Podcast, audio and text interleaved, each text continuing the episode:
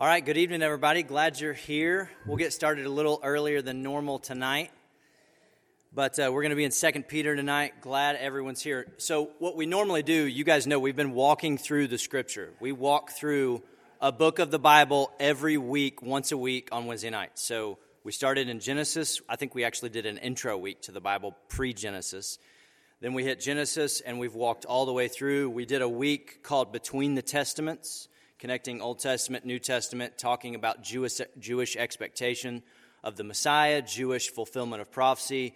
We talked about the what they call the silent years, which, if you study the book of Daniel, weren't actually silent because God actually maps it out ahead of time and says this is what's going to happen. But they are, in a sense, silent. There aren't any books written in that time period. And then we come to the New Testament. So we hit Matthew, we've walked all the way through. We're now in Second Peter.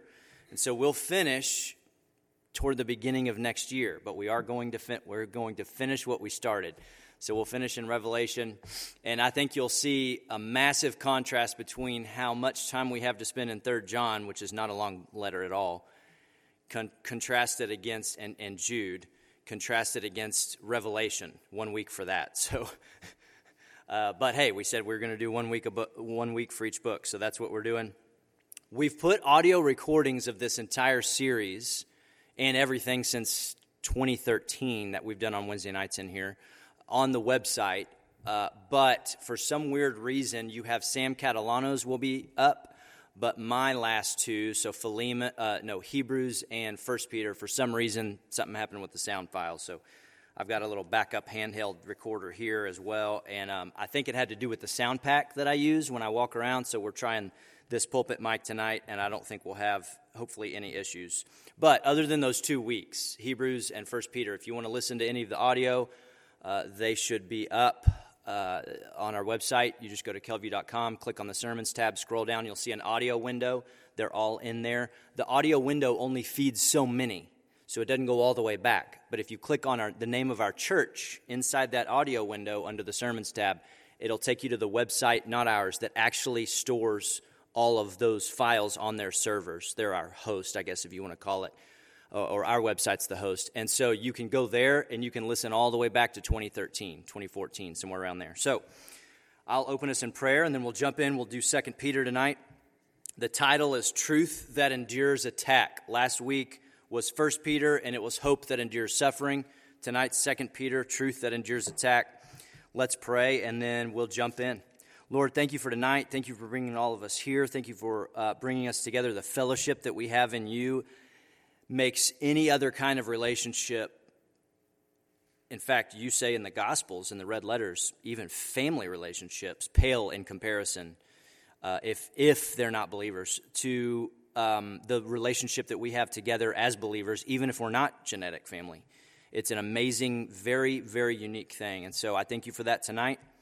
Thank you for getting us the second letter that Peter wrote and putting it in your word for us to instruct us and to grow us and to help us learn more about who you are, who we are, and how it applies to our life. We pray this in Jesus' name. Amen. All right, so on the back of your handout, we put structure, and that's going to be really a, a decent outline for you. We do that every week just for consistency's sake. Where we get that chart, we tell you right below where we get that chart. That's the book that we're using a little bit of it to help us walk through every book, a book a week. It's called Talk Through the Scripture, Talk Through the Bible, something like that. Anyway, uh, Wilkinson Boa are the authors. Fantastic resource. If you want a more condensed, modern version of that, it's uh, the Bible from 30,000 feet. Can't remember the author's name, but that's a more modern version. It's also a great resource. I don't have it, but a couple of the guys on staff do. They love it. So that's it. That's the structure. Uh, if you turn to the front of your notes, we'll start with introduction and setting. Very similar, obviously, to the first letter, but a few distinctions. And then we'll jump into content. We'll walk through the letter. And then at the top of the back of your handout, we'll look at application. Of course, we'll have application laced throughout. But last week was a little bit application heavy. This week we'll have some application, but it'll be a little more academic heavy. I just wanted to switch it up a little bit style wise, and so we'll do a little bit of both though tonight. All right, so the occasion, introduction setting. The occasion for Peter writing his first letter that we covered last week was the intense suffering of Christians in a culture that absolutely hated them. That suffering was both verbal and physical. And remember, we talked about Nero and all the crazy stuff that he did. The guy was nuts, and some preachers think he was demon possessed, and I think that's entirely possible. I don't doubt that at all. When you read what the guy did, it was just vile. So, the occasion for Peter writing a second letter that we're looking at tonight is a little bit different. Although the time periods are similar, it's a little bit different, and there's no direct geographical audience as much as there was in the first one. The first one was modern day Turkey. This one is, we're not sure of the area. It probably got uh, uh, passed around in a wider area sooner, maybe. He doesn't identify the geographical area he's writing to. So, the occasion for him writing the second letter that we'll look at tonight is false teaching that crept into the church by men who were leading some people away from the authority of God and His Word. So, First Peter is about encouragement in the middle of suffering. Second Peter is about truth in the middle of unbiblical teaching. So, the author is Peter, it says it right here in chapter 1, verse 1. Chapter 1, verse 1 Simon Peter, a bondservant and apostle of Jesus Christ. So he's the author. Peter plays a massive role in the early church. If you guys don't realize that, go back and read Acts 1 through Acts 15, the book of Acts, first 15 chapters. After 15, Peter disappears completely.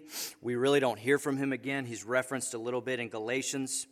Um, but after Acts 15, he disappears, and we're not sure what happened, quite honestly. Uh, tradition tells us that he was martyred and he was crucified, and he said, Look, I'm not even worthy to be crucified the same way my Savior died. You crucified him right side up, you crucified me upside down. So that's probably what happened, but Scripture doesn't say. In the scriptural account, he just totally disappears. But go read Acts 1 through Acts 15 to look at the influence Peter had on the church. It was massive. So, Origen, an early church leader, is the, is the historian that mentions that Peter was crucified in those details. So, we think that's probably true, but obviously, anything that's not Scripture is not necessarily going to be inerrant or perfect like Scripture is, and so we're not 100% sure. Um, so, the Greek of this letter, so y'all remember this, but just in case you don't, Old Testament was written primarily in Hebrew. There's a few Aramaic sections, but vast majority of the Old Testament's written in Hebrew. The New Testament's written in Greek. So there's some a few Hebraisms uh, carried over from the Hebrew language, but it's actually written in Greek. So the Greek of this letter is different in style and grammar than the Greek of First Peter. Uh, again, last week was a little more applicational. This week we will have application, but a little bit more of some academic stuff that I'll include just to mix it up. The Greek of this letter is different than the Greek of 1 Peter, uh, grammar wise, structure wise, style wise. And so, again, there are some who attack the idea that Peter is the author, just like they do with the first book.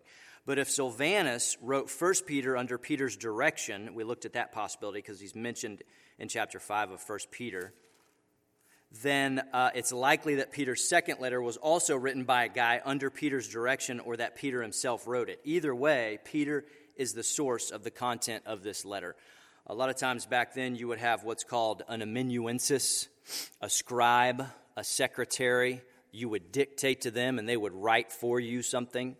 Uh, we think that Paul used one from time to time. We think that Peter might have used one with one or maybe even both of his letters here. So, either way, Peter's the author. You may have just had someone writing it as Peter's telling him what to write. So that's why you have, very possibly, you have two different Greek styles. But anyway, the, the theological liberals attack this letter and they go, hey, we don't think Peter wrote this. Uh, it says very clearly in chapter 1, verse 1, that uh, he is the author. Multiple early church fathers attest him to the author. There's other references in the book that only Peter experienced, and so uh, we obviously we take Scripture at its word. We believe it was Peter. So that's the deal there. Um, the audience. Look at verse 2 of chapter 1. Grace and peace be multiplied to you in the knowledge of God and of Jesus our Lord. That is uh, 2 Peter chapter 1 verse I'm sorry, verse 1. To those who have obtained like precious faith with us by the righteousness of our God and Savior Jesus Christ. So he's writing to Christians. He doesn't identify a geographical area like his first letter did, which was modern day Turkey, but he's writing to Christians. So we do know that. What were they experiencing? Well, remember last week we talked a little bit about this. They were suffering under Nero's Roman Empire, and the culture around them, but they were also getting bad teachers coming in telling them all kinds of goofy stuff. Since we don't know the geographical spread exactly of where they were, they're probably spread all around. We can't guess as accurately at what that false teaching was, but there were two main false teachings back then. The same thing's true today. And uh, so a lot of people say, man, I wish I could go back and live in the first century church. Well, why? Uh, their persecution was worse. Uh, there were false, there's false teaching today. Well, there was false teaching back then, too. And they didn't have, depending on what year you're talking about, they may not have had all these completed and put together in a volume yet uh, like we do, I, I would take today personally. So uh, they're suffering under Nero's Roman Empire, they're suffering under the culture around them, and they're also dealing with false teaching. So let's look at the content. Next section in your notes. So, chapter 1, start in verse 3 and 4. So he says, Grace and peace, verse 2, be multiplied to you in the knowledge of God and of Jesus. And then verse 3, as his divine power. Listen to what he says. Listen to the verb tenses, okay? as his divine power has, has given. What tense is that? Past tense. Has given to us all things that pertain to life and godliness through the knowledge of him who called us, past tense, by glory and virtue. And then verse 4 by which, this glory and virtue that he extends to us, by which have been given to us exceedingly great and precious promises we're going to look at what those include. That through these, the promises, you may be partakers of the divine nature, number one, and number two, having escaped the corruption that is in the world through lust. So listen to the verb tenses. He says, He has granted, past tense. What has He granted? All things for life and godliness. So if you've trusted Jesus Christ as your Savior already, then you don't need anything else to be godly than what you already have, than what He's already given you. He's already given you everything. So, so how do you get this? Through knowing Him. It says, uh, His divine power is given to us all things. Does He say some things? No, He says all things, everything that pertain to life, everything we need to live for Him, and godliness, to live in, you know, lined up with His character. Through, through what? Through the knowledge of Him, through knowing Him. So the Holy Spirit comes to you, says, Hey, you're in a mess, but Jesus provided the fix for that, the only fix for that.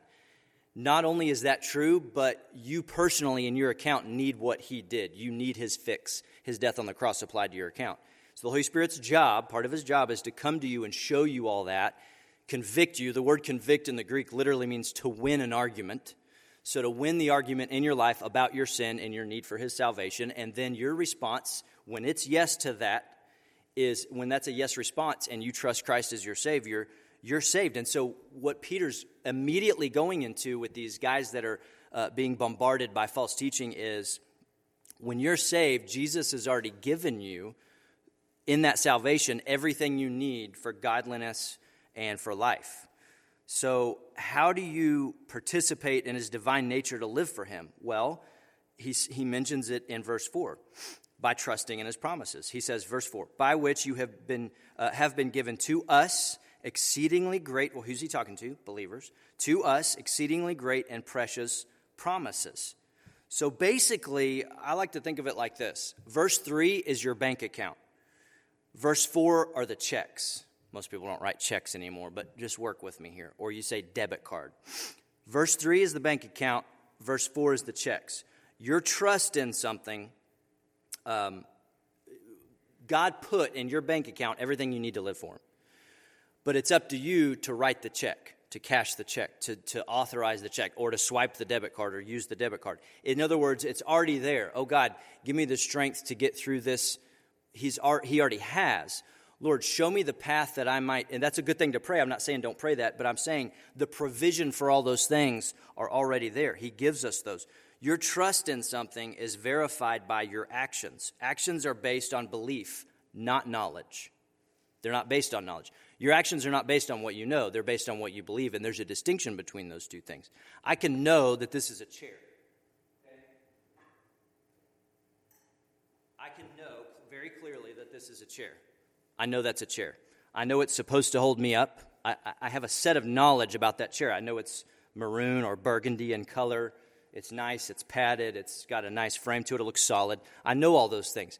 I, but my belief is not based on my, what I know. Your belief is based on what your actions are not based on what you know. Your actions are based on what you believe. Do I actually believe that that chair is going to hold me up or not? That determines whether I use it or sit on it. And I'm not going to embarrass one of you to, to, to come and ask you to sit on it, but that's it. If I go sit on that chair, I can know that's a chair, but not believe it's going to hold me up, and so I never sit on it. I never use it. I never use it for the function for which it was designed and created and all those things. You see? So that's it. He's saying, look, God has put in your bank account everything you need to live for Him. He's put in His Word everything you're going to need for instruction and for all those things. It's not enough to know it, you have to believe it. If you actually believe it's true, you'll put it in action. If you believe, well, I, I know Jesus existed. Maybe he was an okay guy. He taught some nice things. He healed some people. That was great. But I don't really believe in him, well, then my life's going to reflect that. If I don't believe that what he says is legit, I'm not going to do the things that he said. That's what he says in one of his parables. Y'all remember the, the, uh, the man who built his house on the rock versus the man who built his house on the sand. That's what Jesus is talking about. Those of you who hear my words and pull them into your life, actually do them, you're like the man who built his house on the rock. When the storms came, the storms of life come and beat against the house, the house stands. The guy who hears the words of mine and doesn't do them, ignores them, says, Yeah, I, I know what you're saying, but I don't really believe it. It's like the guy that built his house on the sand. We talked about this. The, the trials of life come, the house doesn't stand it, it falls. So uh, you find the promise in the Bible. So if, if you're praying, for example, Lord, give me victory over this sin, that's not a bad thing to pray in and of itself, but what you need to understand why the moment you're praying that is He's already given it to you. It's already there, it's already in your account. So you need to find the promise in the Bible that addresses that particular sin. You find what truth in the Bible that needs to replace the lie you've been believing, not knowing, believing, because no, action is based on belief, and therefore acting on, and you let the truth of the Scripture rebuke and replace that lie, whatever it is. Okay? I believe, I'm tired of my wife. I believe there's someone out there better than me for my wife, and that lady is, is the, that person. So if I really believe that, what am I going to do? What are my actions going to do? I'm going to go to her, leave my wife. And we see it happen all the time. Oh, I married the wrong person. That's the wrong belief. You know the right person for you? Do you know who your soulmate is? It's whoever's on your wedding uh, license, your marriage license. That's your soulmate. because that's who you covenanted, covenanted with God to be. I can't say that word tonight. To be with.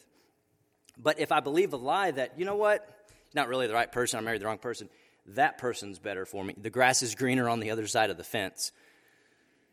Now I don't know about guys with gals, but let me just say, ladies, if you're thinking that with guys, there's no such thing as greener grass. We're all knuckleheads. So just don't think that, oh my gosh, there's this other guy I don't know if that may be true or not with women, but no, but no, it's, it's never true. The one who I'm married, that's the one, that's it.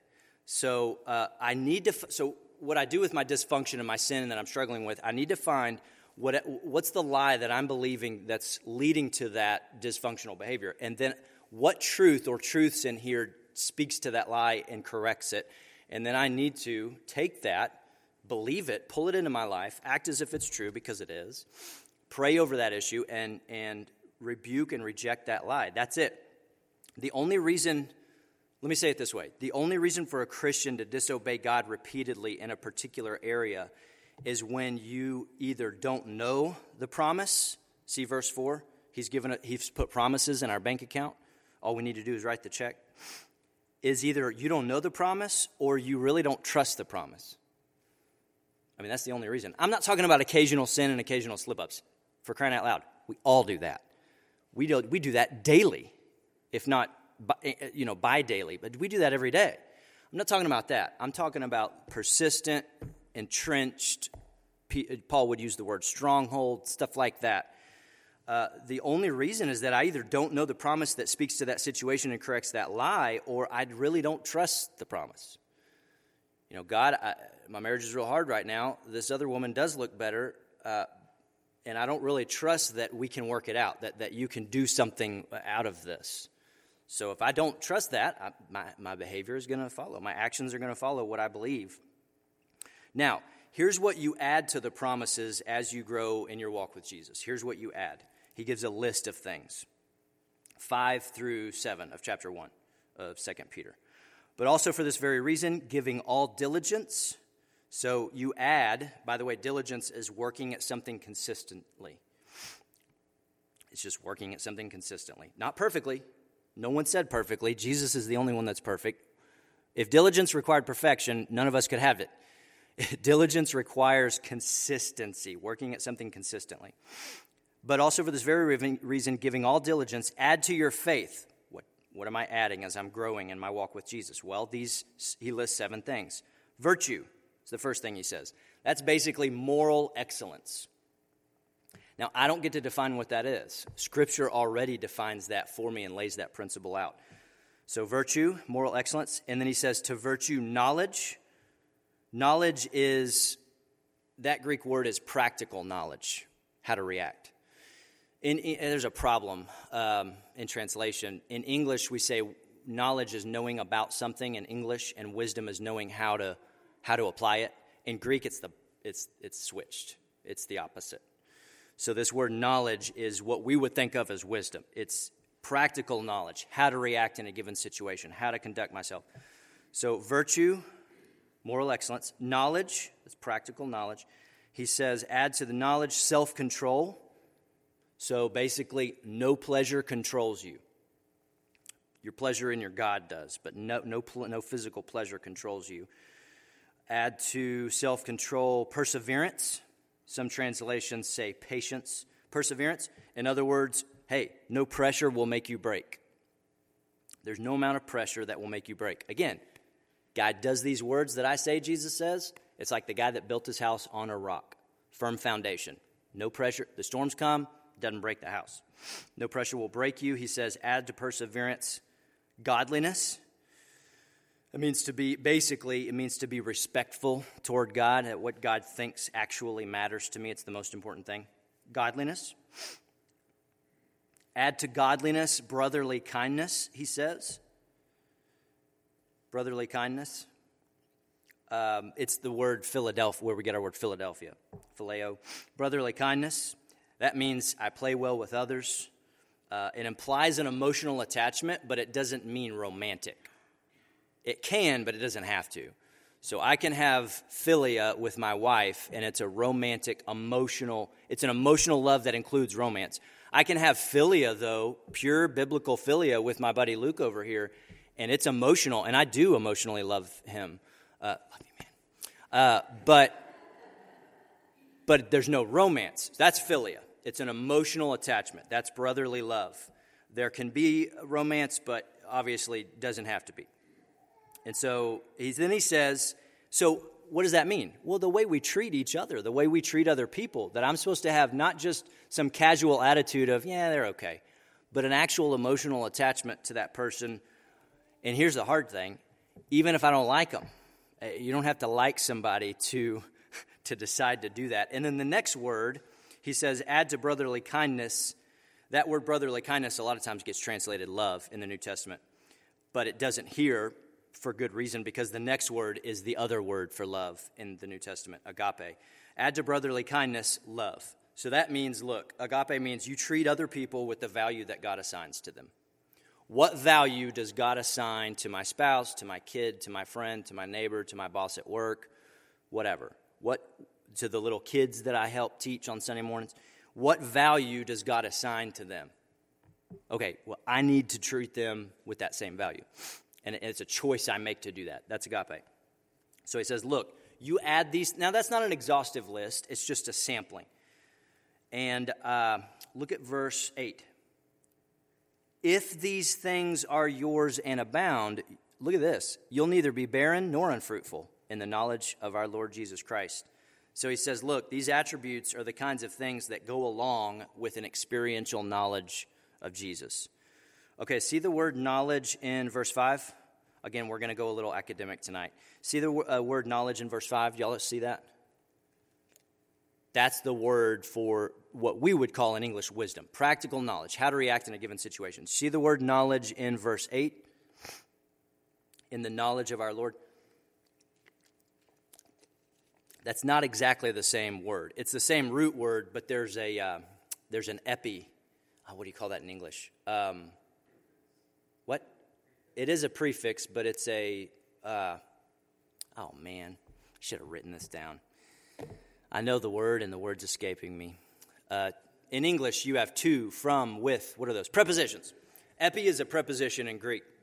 So when you take en, epi, there's multiples. When you take a preposition in Greek, you can't do this in English, and you stick it on a, a word, a verb, like the, uh, or a noun like this, knowledge. When you, when you combine those two, it intensifies the word, it heightens the word. And so it's experiential knowledge. It's not just knowledge about something. Oh, I know Jesus exists. Oh, I know he's a great guy. It's epi knowledge. It heightens it. So it's experiential. I know who Jesus is because I talk to him, I listen to him, I spend time in his word. He saved me. I love him. He loves me. I, I feel and experience his love for me. You see that? That's different than knowing who Jesus is. So you can have knowledge, but then this other word, knowledge, is an experiential knowledge. It adds that epi, that um, preposition onto it. You can't do that in English. In English, if you use a preposition, it pretty much has to open a prepositional phrase. It can do that in Greek too, but you can also tack it onto words and make and have one word, and, and it intensifies that word. So that's what you have going on there, which is pretty cool. Uh, it's so clear, it's so concise. It's, it's like watching a football game on an old school TV versus watching a football game on a new 4K curved screen you know, you see the sweat dripping off the guy's, you know, um, or the spit dripping off the guy's uh, mouthpiece or whatever. You can't see that on, on the old, you know, Mitsubishi TV. We used to play James Bond Goldeneye on our old, on a, the first TV we ever had was an old Mitsubishi. When you get shot, the blood comes over, look like Pepto Bismol. So, so the Greek is not like that. It's, it's high definition. It's HD. And a lot of times it comes through in the English, but sometimes it does not, uh, which is always why it's helpful, by the way, to have a nice study Bible that can point you to some key Hebrew and Greek words. It's also why it's helpful, by the way, to have, uh, there's a cool Bible. Go to Mardel, go to the Bible wall. It's like the mecca of the Bible wall. If y'all have never been there, y'all need to go see it. So if, if, I'm discipling a guy and he says, "Hey, I don't have really have a good Bible. I have this kid's Bible, or I have something from a long time, or I don't have one at all." I go, "Hey, next week for our discipleship meeting, we're not going to do lunch. We're going to go meet me at Mardel. We'll spend an hour with the, at the Bible wall and pick out two things. You want to look for the translation that you like, and then you want to look for the study notes that you like. And so we'll, you can mix and match those. So we'll do that. So there's a fantastic one called, oh man, the key word, keywords, something like that. It has keyword study Bible, and it goes through and almost every word in the Old Testament and the New, it has a little number, and that's the strong reference number. You can study that word. And then in the back of it, it says, here's what this Greek word means, here's what this Hebrew word means. So it's really cool.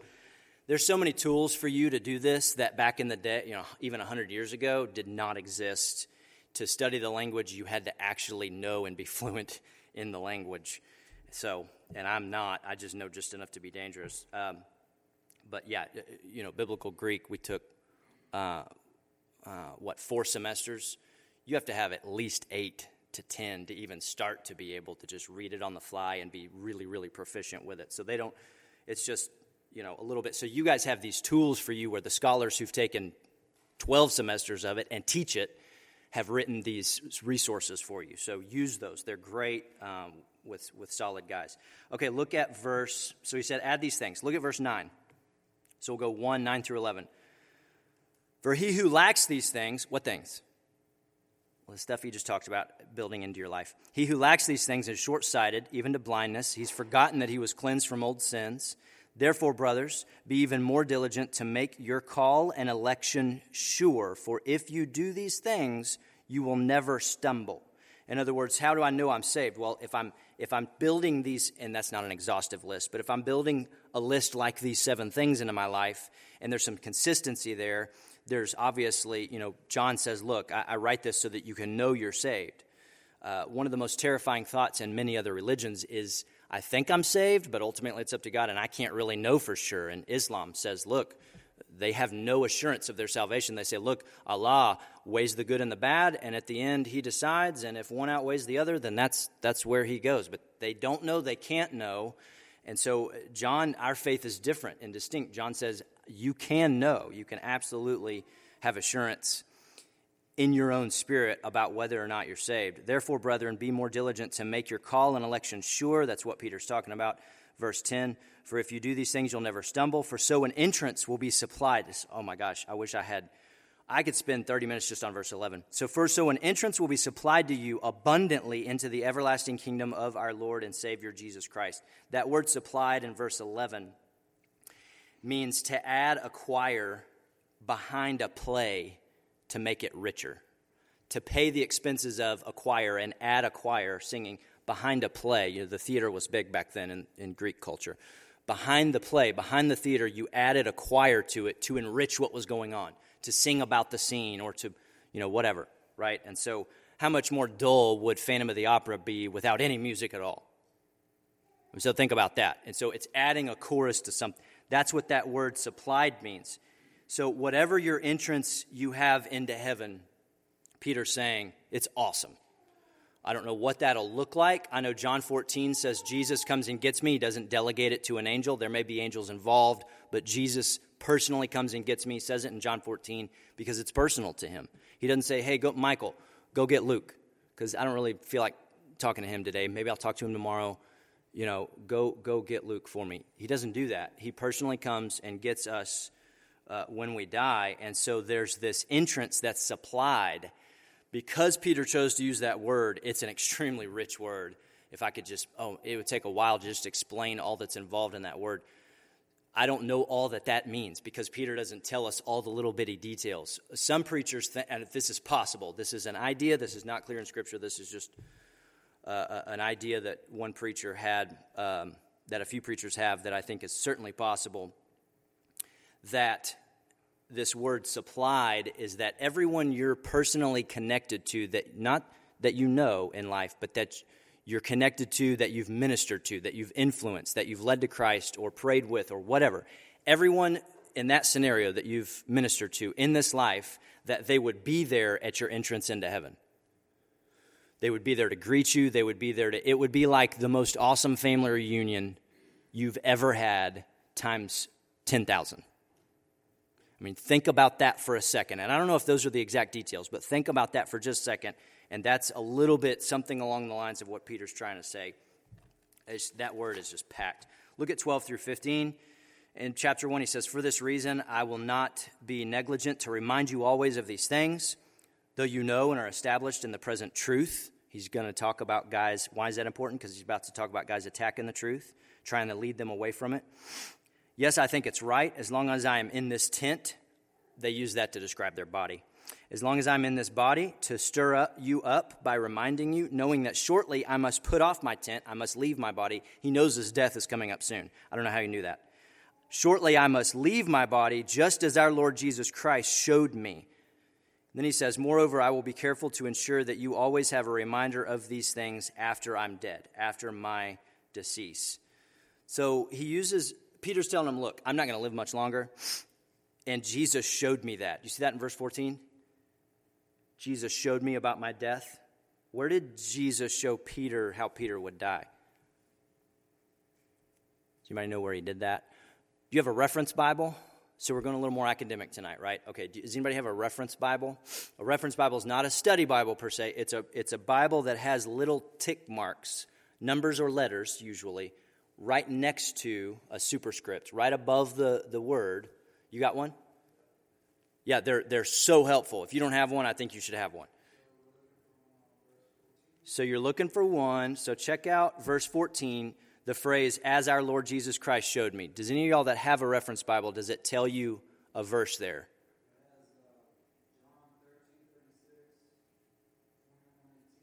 Yep. Yep, 21, 18, and 19. So there you go. You go, what in the world is he talking about? Well, if you have a reference Bible and it is clearly mentioned somewhere else in Scripture, that's what it's doing. So look, for example, John 21, 18, and 19. So you bounce over there real quick. Now you can get lost in the rabbit hole of a reference Bible. So eventually you have to come back to your main text when you're studying. But it's neat to do this because it's so helpful. It ties scripture together for you. Some people know this about their that they have this in front of them. Some some people don't. They don't, I didn't know what those letters meant. I didn't never use that.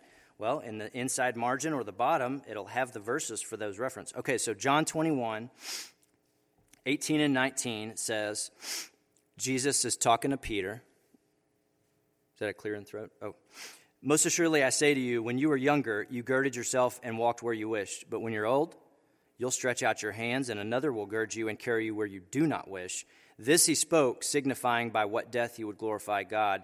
And when he had spoken this, he said to him, Follow me. So there's some sort of communication between Jesus and Peter where he says, Look, it's, it's not going to end well for you. You're going to die a, a, rough death. And so Peter knew that. Uh, 116, back to 2 Peter. And I don't know how he knew that death was close, but he sensed it somehow, and he tells him in 12 through 15, look, it's close. So, look, I need to write you this letter because it's important. Look at 116 through 21. I'll rush through this section, but oh my, we could spend four weeks just on 16 through 21. Verse 16. Okay, Peter's about to tell us what the biggest convincer in the world about the truth of who God is is. What's the biggest What's the most effective way to, of, of someone to, to be convicted to go, wow, that, that is God. That is from God. That does have God's fingerprint on it. He's about to tell us. It's not miracles, by the way. Well, it is a miracle, but not what we think of when we think of visible miracles. 116 through 21. We didn't follow cunningly devised fables. That's apparently what these false teachers are making up when we made known to you the power and coming of our Lord Jesus Christ, but we were eyewitnesses of his majesty. For he received from God the Father honor and glory when such a voice came to him from the excellent glory, and reference Bibles will tell you what this is mentioning. This is my beloved Son in whom I am well pleased. And we heard this voice which came from heaven when we were with him on the holy mountain. So, what did Peter just say? Well, if you go to Matthew 17, 1 through 3, you see the Mount of Transfiguration where Jesus displays part of his deity. I don't even know what that looks like, but it was shining. Jesus shows them part of his deity, not just his uh, humanity, to uh, three guys. You remember who they were? Peter was there. Another reason we think Peter obviously writes this letter. Peter was there. Who else? Yeah, James and John. Yeah. Yeah, so yeah, sons of thunder, right? So Jesus is using humor and he nicknames them sons of thunder because they're so loud and rambunctious. So they're there. And, and so Peter just said, Look, we saw that, but look, listen to what he says, verse 19. And so we have the prophetic word confirmed. The Greek literally reads this is where the Greek comes in high def, right?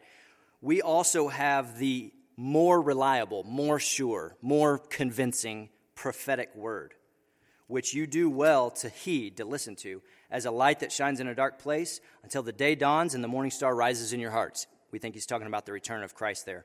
Knowing this first, that no prophecy of Scripture is of any private interpretation or origin. Verse 21 For prophecy never came by the will of man, but holy men of God spoke as they were moved by the Holy Spirit. So, what did Peter just say?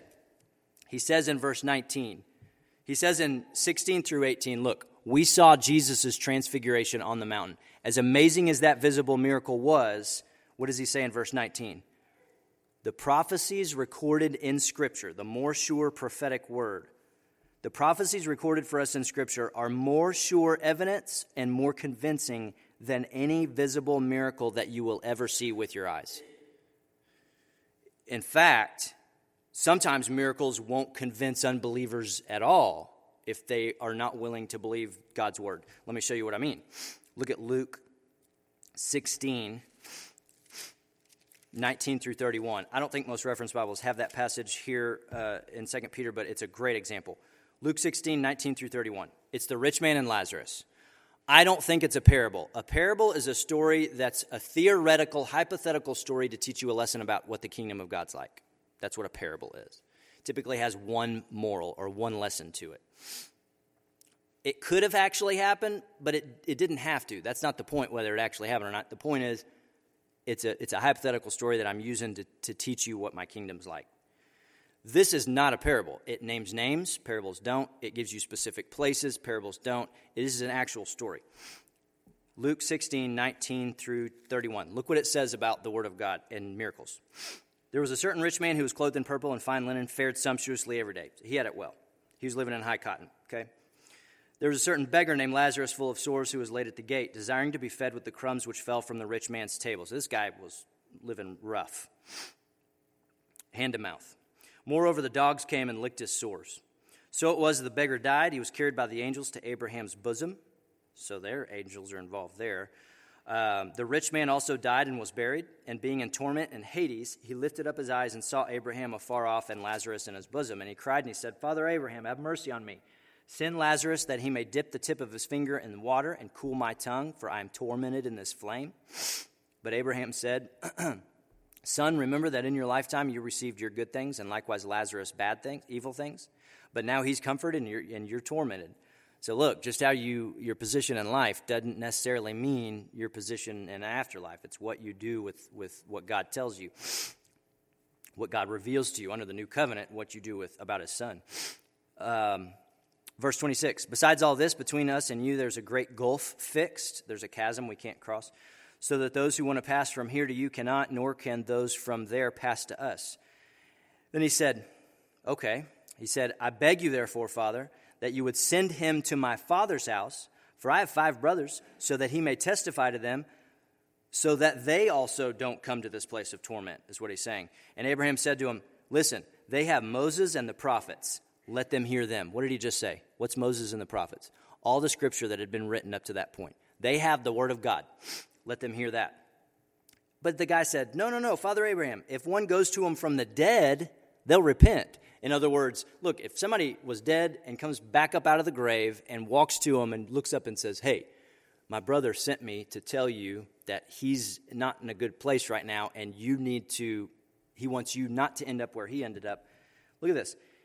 If one goes to them from the dead, they'll repent. In other words, if they see this big miracle, it'll change their minds. It'll convince them about God. Nope. Look at 31. He said to them, he said to him, if they don't hear Moses and the prophets, if they don't listen to God's word, neither will they be persuaded, even though one may rise from the dead. And one did rise from the dead, for crying out loud. Jesus Christ did. But uh, that's what he's saying. What's his point there? Jesus is telling this not as a parable, as an actual story that actually happened. What's his point? If they reject, that God has designed it in such a way that if I'm not willing to listen to this, Nothing will convince me. Oh, well, why don't you pray that some mir- visible miracle would, some healing, they would see some. It won't, if they won't be willing to accept this, it, it, it won't faze them. It won't, won't change their psyche. It won't change their thought process about it. So that's what Peter's saying. 2 Peter 1 16 through 21. He's saying, look, the most convincing thing to me, this think about this, this is Peter talking. The most convincing thing to me wasn't the miracle I saw Jesus do on the Mount of Transfiguration, nor for that matter, all the other healings I saw him do. The most convincing thing to me, Peter says, is the Word of God and the prophecies that he put in here, where he told the end from the beginning, where he put things in here and he said, This is going to happen, then this is going to happen, this is going to happen. And they all, not all of them have happened yet, but the ones that have, they all happened exactly as, it, as God said. And Peter's saying, Look, to me, that's the convincer, not the fact that I got to see Jesus. You know, the Jews go, Oh, show me a miracle, show me a miracle, show me a miracle. And that was Jesus' biggest rebuke of them. He said, Look, I've already shown you signs, and I'm not going to show you any other signs except the sign of Jonah. What's the sign of Jonah? He says, as, as Jonah was three days and nights in the belly of the great fish, and I think Jonah, personally, I can't prove this with scripture, this is a willism. I think Jonah died and God revived him but whatever. As Jonah was three days and nights in the belly of the fish, and then he came back to life and preached to Nineveh, so the Son of Man will be three days and nights in the earth, and then, he'll, and then I'll come back to life. So he said, That's there's your sign. That's the only other sign I'm going to give you. He means he just reached this point where he was fed up. And so, uh, 121, what's he say? Chapter 1, verse 21. Prophecy doesn't come. We didn't make this stuff up. Where did it come from? The Holy Spirit inspired these guys to write. That's it. So he says, Look, what's in this book was inspired by the Holy Spirit of God. Men wrote it, but God led them in their writing in such a way that their personality and grammar style and writing style does come across on the page. God doesn't totally possess and take them over and just make them a channeling machine to write exactly what he wants in that way. That's uh, demonic New Age stuff called channeling. Y'all can actually go to the metaphysics section of the bookstore and find books. I'm not kidding. And people have their spirit guides, and their spirit guides take their body over, and it's called automatic writing. And they write, and there's they publish. They're published. You can go in the metaphysics section and read it. Texas has less of it. If you go to areas like New Mexico, Colorado, Arizona, where New Age uh, has a stronger spiritual stronghold there, you'll find it all over the books. Uh, here, it's a little harder to find, but it's out there. It's called automatic writing. It's New Age stuff. It's demonic garbage. God doesn't act in that way. When He moves through us, He still uses our personality, our experiences, us. It's not just God, it's God through you. It's God using you, your experiences, your past, your, your uh, story. So that's what He wants to do. The demons don't want that. They want to take us over to steal, kill, destroy, you know, they want this earth for themselves. They don't want us inheriting it at all. And so that's their deal. God says, look, this is what Peter's saying. The Holy Spirit inspired Scripture in such a way that my personality comes out on the page, my experiences come out on the page, but every word that ends up on the page, I believe, down to the verb tense, is inspired by the Holy Spirit. It's perfect, it's inerrant, it's exactly what we need to hear so we have in our hands, right here, if you don't realize what a blessing that is, I, I, you should. I'm sorry, you should. We have in our hands what the Holy Spirit wants to tell us about who He is and who we are and what your life should look like. And anything that contradicts or speaks against the Bible, including me, is false teaching. And if you listen to it, it will lead you in a direction where you will be robbed of your purpose your dreams that you should have in life will be killed, and what your life should have been for your Creator will be destroyed. And that's John 10 10, right? The enemy comes. I come to give you life, an abundant life, but what does the enemy come to do? Steal, kill, destroy. Every assignment he has in an unbeliever's life or in your life, yes, he also has assignments in believers' life, uh, will fall under one of those categories. He's ste- that's what he does. He's not original. He has nothing new. He does what he did from the beginning steal, kill, destroy. I want the earth. I don't want y'all to have it. I want to kill the Jews so that they won't get saved in mass and call for their Savior to come back. And that is, by the way, when Jesus does come back to the earth, prophecy seems to indicate. So I don't want Jesus to come back to the earth because I want the earth for myself, so I want to kill all the Jews. That's the whole Jewish deal. They hate our guts. If, if you realized how much, I have a good friend, I have a good friend I grew up with that lives in Plano that, that went down the, is going down the Buddhist New Age path. And I'm like, buddy, you, if you think that those demons behind those religions have good intentions for you, think again. They hate your guts. If they could kill you right now, none of us would be alive. God loves you. God is the only reason they haven't. God is what restrains them uh, the presence of the Holy Spirit and the truth of His Word conquering lies of the enemy. That's what helps restrain and, and push him in his activity back. So Peter's saying, look, this, we didn't make this stuff up. This is through us, yes, but it's ultimately from God. God's the source of this. So, uh, mm, chapter 2, verse 1 through 3, he says uh, there's going to be false prophets that come, just as they have in the past. But there were also false prophets among the people even as there will be false prophets among you who will secretly bring in destructive heresies, even denying the Lord who bought them, denying God Himself, and bringing on themselves swift destruction. And many will follow their destructive ways. Because what does Jesus say? Broad is the path that leads to destruction. Most people go that route. What does He say about the other path? Pilgrim's Progress. If y'all never read Pilgrim's Progress, you can go read it. At, at least the kid version. Uh, narrow is the way that leads to life, and there are few who find it. And he says, um, By covetousness they will exploit, verse 3 By covetousness they will exploit you with deceptive words. For a long time their judgment has not been idle, and their destruction does not slumber. So, hey, their, their judgment's coming eventually. So, here Peter warns them about false teachers we've just talked a little bit about. There are two kinds of early false teaching that's common in the New Testament, still common today. One is legalism. That's the Judaizers that Paul deals with in Galatians, where they come in behind him and they go, Oh, you found Christ? So you're saved. And they go, Yeah, yeah, the believers in Galatia. This is why Paul writes the letter of Galatians, by the way, the main reason. These guys were coming and going, Oh, you're saved. Yeah, yeah. I even got baptized. And yeah, I've trusted Christ. Oh, cool. You're a Gentile, though, right? Well, yeah, I'm a Gentile. So you've been circumcised? Well, no, I'm, I'm a Gentile. I never came in through the Jewish way. Oh, well, you're not saved. You have to come in through the Jewish door. That's it. So Paul goes, No, no, no, no, no, no, no. Do not listen to that. And the whole letter of Galatians is about that. So that's one of the false doctrines you have. You have the Judaizers.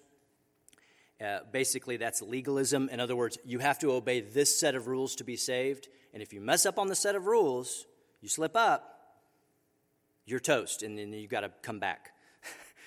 so that's legalism. And then number two, you kind of have the opposite end of the spectrum. You have Gnosticism, the Gnostics, which John deals with, which is heavily influenced New Age that I was talking about, which John deals with in 1 John. When, he, when John writes 1 John, not the Gospel of John, 1 John, he deals with Gnosticism, which basically leads to hedonism. In other words, they believe that there's a disconnect between spirit and body. So, because there's a disconnect, the, the spirit is what matters, the body doesn't matter. So, whatever I do in this life in my body doesn't matter. Use drugs, sleep with prostitutes, that they, they were doing a lot of the temple worship. It was just a way to make prostitution uh, more, you know, more palpable and make more money. So they would go do that, all kinds of things, because they believed it doesn't matter anyway what you do with your body. Only the spiritual matters, and there's, there's no connection between the two. There's absolutely a connection between the two. What is true spiritually does manifest itself in this physical dimension that we live in. We can't see the other dimensions. We know they're there. We can't see them fully unless God somehow reveals us.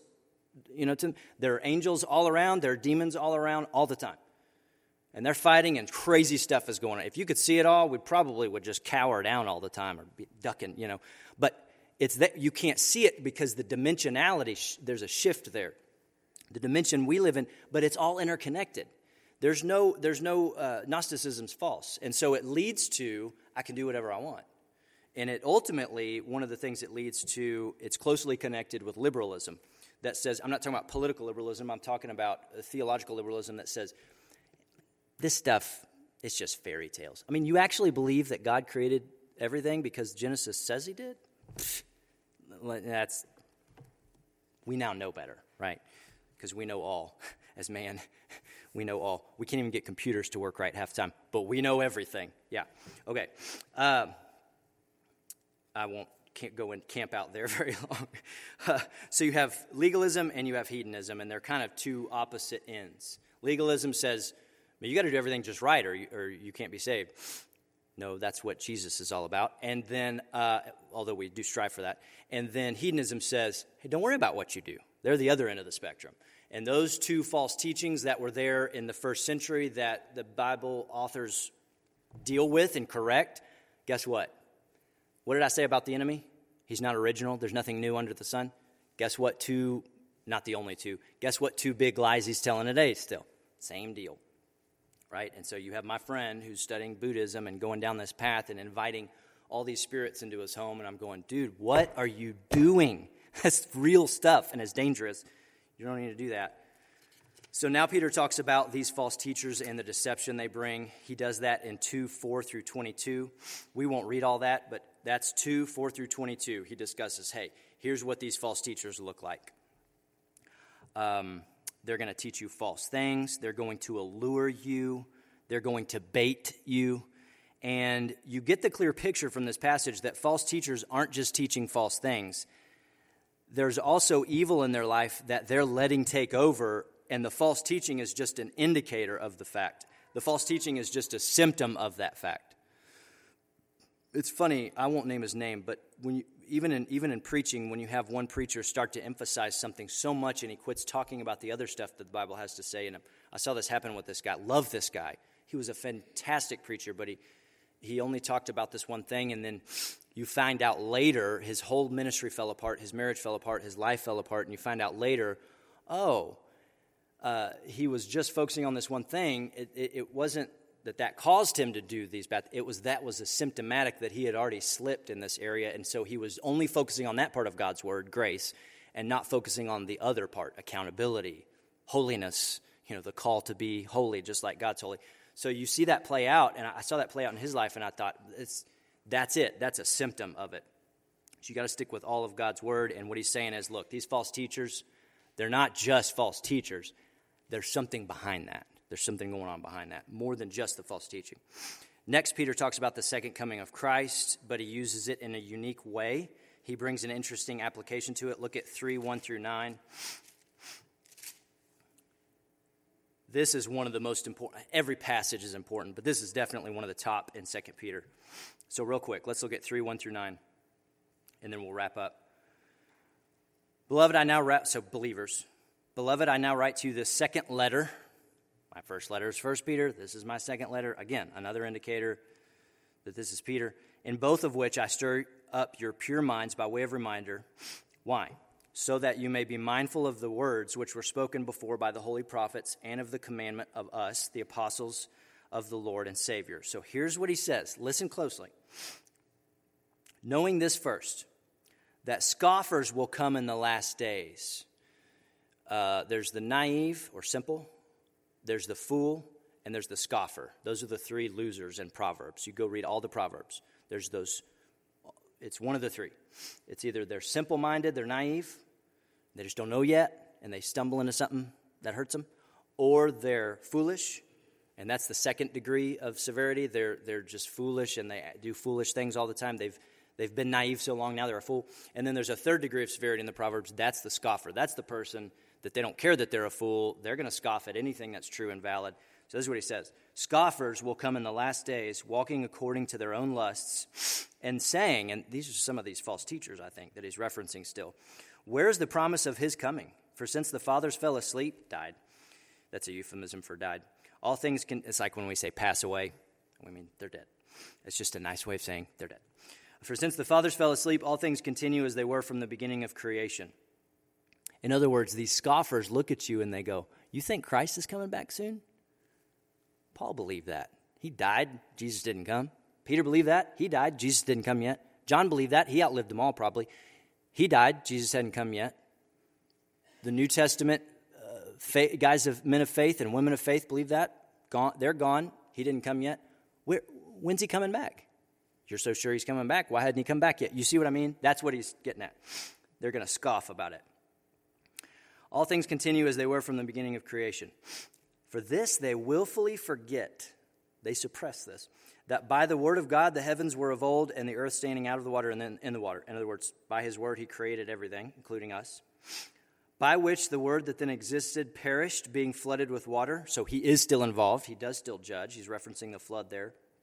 Of course, he said, The rainbow's my promise that I'll never flood the whole earth again. And then number three, verse seven. But the heavens and the earth, which are now preserved by the same word, are reserved for fire until the day of judgment and the perdition or destruction or judgment of ungodly men. So he will come back and judge everything, every ill act that's ever been done. So he's saying they willfully forget those things. But, beloved, do not forget this one thing that with the Lord, one day is as a thousand years, and a thousand years is one day. In other words, what, what, to you feels like a long amount of time, I mean, God's outside of that time dimension itself. To him, it's just, it's not the same. He doesn't have the same reckoning of time that you do. Uh, kind of like a husband and wife on a, sh- a Christmas shopping trip. The, the wife says, We've been here just a few minutes. The husband's like, Feels like two hours. Okay. Um, sorry, I had to throw that in. Uh, the Lord, listen, the Lord is not slack or slow concerning his promise. Promise what? To return and judge. The Lord is not slack concerning his promise, as some of us count slackness, but he's long suffering. What's that word mean? Some of your translations even say it. Patient. He's patient toward us, toward you, not willing that any should perish, but that all should come to repentance. What in the world did Peter just say? The world's a mess.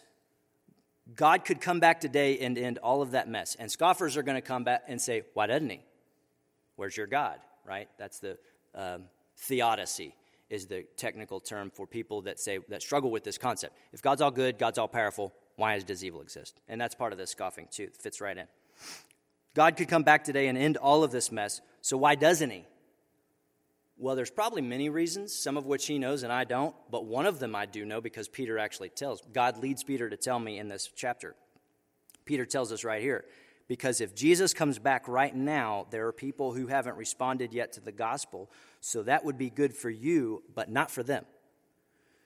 So God's waiting until just the right moment when people will have, will have already had an opportunity to repent until he comes back in his perfect timing. And some people even believe, and I don't think this is too far off, although I, I, don't know one way or the other, it's possible. Some people even say that there's a number God's waiting on, and when that number of, of saved people is fulfilled, he'll return. That the original design, this is not clear in Scripture, this is just a, a thought, that the original design of original creation was look, I'm going to design the garden perfect. What did Jesus tell Adam and Eve in the garden? Be fruitful and multiply and do what? With the earth.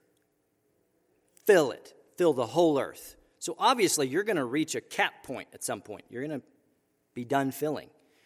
So some scholars speculate, well, maybe whatever that number was is the number that, because look, as how many people, billion people are on the earth right now? He says, remember, broad is the path, narrow is the path. So most people are going to choose the wrong way. There are a, a smaller number that will choose that, that will go with Christ and go the right way. So it would take a long time for that to be. Now, that's just a thought. That's an idea. That's neither uh, 100% sure, obviously, in Scripture. But whatever is involved in God's timing, if it's that or if it's not that, whatever is involved in God's timing, God's going to come back to the perfect time. And what He's waiting on is repentance. Do you see that? So, in our minds, we think, why didn't He come back right now and end all evil? But in God's mind, He's, he's balancing. That's probably not the right word, but that's the best word I have as a limited human being. He's balancing the tension between, yes, I want to come judge evil and stop it. I do want to do that. But I'm not doing it yet because there's also this other need that's, and these are inversely related, right? There's this other need that's bringing tension that the longer I wait, the more there's people repenting. There's people coming to Christ. There's people being saved. That's important too, isn't it? And which one's more important? The suffering that you have to endure in this life because evil's still here and God hadn't come back yet, or people coming to Christ? Which one's more important? The second. Hands down, that's Peter's point. In fact, in fact, look, he even brings it up again, verse 15, in his closing remarks. Consider that the long suffering of our Lord is salvation. He brings it up again. Don't forget, God waiting means people repenting, people coming to Christ. It's part of our calling is to witness and do that. And so um, Peter ends this letter with some closing application in 14 through 18. So, by the way, 2 Peter 3, 1 through 9 is the best answer to the theodicy issue. If God's all good and all powerful, where is he? Well, let me tell you where he is. Peter actually answers that question. 2 Peter 3, 1 through 9 clearly answers that question. If he came back right now, my neighbor I'm praying for, it'd be too late if he hadn't repented. So he says in application at the end, he says uh, 3 uh, 14 through 18. He says, Therefore, beloved, looking to these things, be diligent to be found in him in peace, without spot, blameless. Consider the patience of our Lord as salvation, what we just talked about. Also, our beloved brother Paul, according to the wisdom given to him, has written to you as also in all of his letters, speaking in them of these things, in which some things are hard to understand, which untaught and unstable people, talking about these false teachers again, twist to their own destruction, just like they do with the rest of the scriptures. Now, wait a second. What did he just call Paul's letters? First off, when Peter wrote, Paul's letters were also already circulating along with Peter's. What did he just call Paul's writing? Scripture. So already, we didn't decide what was going to be in the Bible or not going to be considered in the Bible in the fourth century with the council. What was the council? Nicaea? With whatever that council was named. That's not when we decided. All they did in the fourth century was agree with what the early church from the very beginning already knew and already, and already accepted. These letters are legit, they're from God. These aren't. They already, there was an early recognition of that. So Peter's even referencing Paul's letters that were already cir- beginning to circulate, his earlier ones, and, then, and some of his later ones, and then he's calling them scripture. Interesting. Y'all see that? You see the inter- interconnection there? You, therefore, beloved, verse 17, since you know this beforehand, beware, watch out, lest you fall from your own steadfastness, being led away with the error of the wicked. He's talking about these false teachers. But instead, what's the best guard against that? grow in the grace and knowledge of our Lord and Savior Jesus Christ. To him be the glory both now and forever. Amen. So, what he says is look, the answer to that, the best boundary, the best protection against that false teaching and being led astray is growing in the truth. The best protection against being led astray is to keep growing in your walk with Jesus. Don't stop. Don't say, "Oh man, uh, that football game Saturday night was up, you know, had me up till 11:30. I'm tired. Church isn't that important to me. Yeah, I'm going." You know, don't we need that? A crucial part of your growth is to be with each other, to be with the church, to be um, when you're on your own for, for an extended period of time, not because you're sick or something short term, to be on your own for an extended period of time. And to be honest, and I'm not trying to throw people under the bus here, I promise I'm not, but this has been probably the single biggest burden on me for the last almost two years. when you're on your own for an extended period of time, I'm not talking about shut ins and people that physically can't get out. I'm not talking about that. You're easier prey. You are easier prey for the enemy. What, what does Peter say in, for, in his first letter? Be sober and vigilant, for the adversary, your devil, walks about like a roaring lion. How do lions hunt? Does a lion get any zebra in the pack he wants? No way. He gets the guy off on the edge going, Hey, pack, y'all have fun. I think the grass looks good for me over here.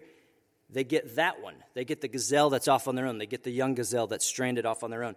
They get, you watch it play out on my dad's cattle ranch. When a, when a cow drops a calf, it stays there for about three or four days or a little while, half a week maybe and it is deathly still. In fact, when you stumble on them, you think they're dead, but they're not. They're, they know instinctively because God wired into their brain to be still and quiet, shut up, so that the coyotes won't find them because the herd goes off and eats, and then the mom will come back and, and feed it.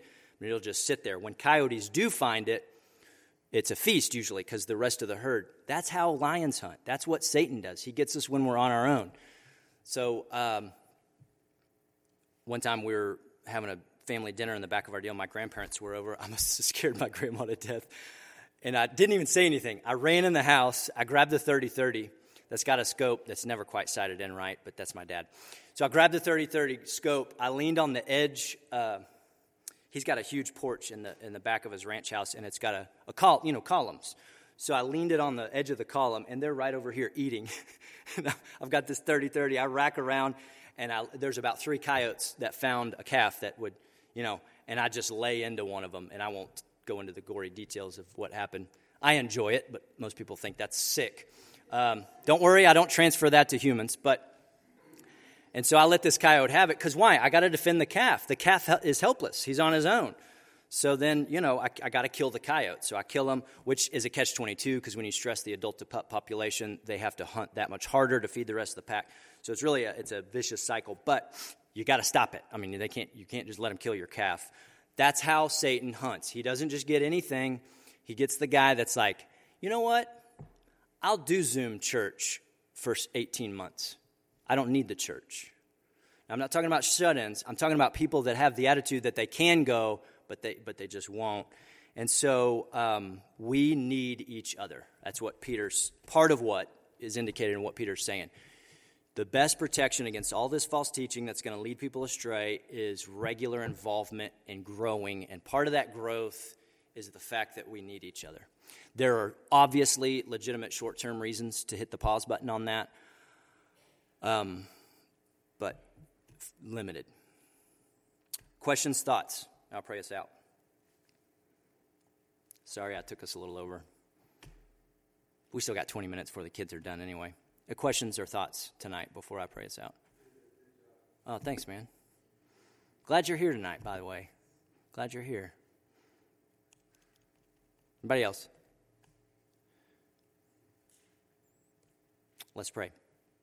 God, uh, thank you for giving us this letter. Um, thank you for the fact that your word has truths in it that aren't uh, they aren't all comfortable pills to swallow. Some of them go down easy. Some truths go down easy. Some go down, it hurts our throat all the way down, like goes down sideways. Uh, um, but Lord, we, we're walking through the whole scripture for that very reason. We can't pick and choose what we're going to talk about, what we're not going to talk about. We have, we have to cover it all. If you, if your spirit, if Peter's right, if your spirit did inspire these guys to put every word on this page, then if we skip massive parts of your word, we're, we're missing out on part of what you want to tell us. And so That's part of the reason why we have this series. We started in Genesis, we're going to go all the way through Revelation. We can't dig in every single verse, but we're going to get a taste of every single letter in your word. So thank you that Second Peter is one of those. Thank you for the fact that the early church had this supernatural recognition of that fact. And all the council in the fourth century did was affirm what the church already knew, uh, and that this is your word. So, um, so thank you for that. Uh, Lord, um, we're not meeting again until next month. So I just pray that you would be with us. Uh, we're going to keep meeting on Sundays, obviously. So I just pray that you would um, you would be with us. You would remind us and, and put the craving in our hearts through your Spirit, um, our desire, which is a good desire uh, that comes from you, to, to be with each other uh, regularly. Doesn't give a frequency requirement, but it just says regularly, often. Um, if we haven't heard from someone in a while that we need to reach out to, that we'd give them a quick phone call uh, tonight before we go to bed or in the morning, that uh, we just say, hey, love you, is there anything I need to pray with you about? Um, that that's important too. Yes, we need each other, but there are also those out there who who maybe physically can't make it or, or whatever the story is, and and so part of the church's role is also to be the one that not, doesn't just meet together, but also reaches out to them. Help us do both well uh, not perfectly, but diligently. And I pray this in Jesus' name. Amen. Love you guys. We'll see y'all the first Wednesday of January, but we still have Sunday stuff, so we'll see you Sunday morning.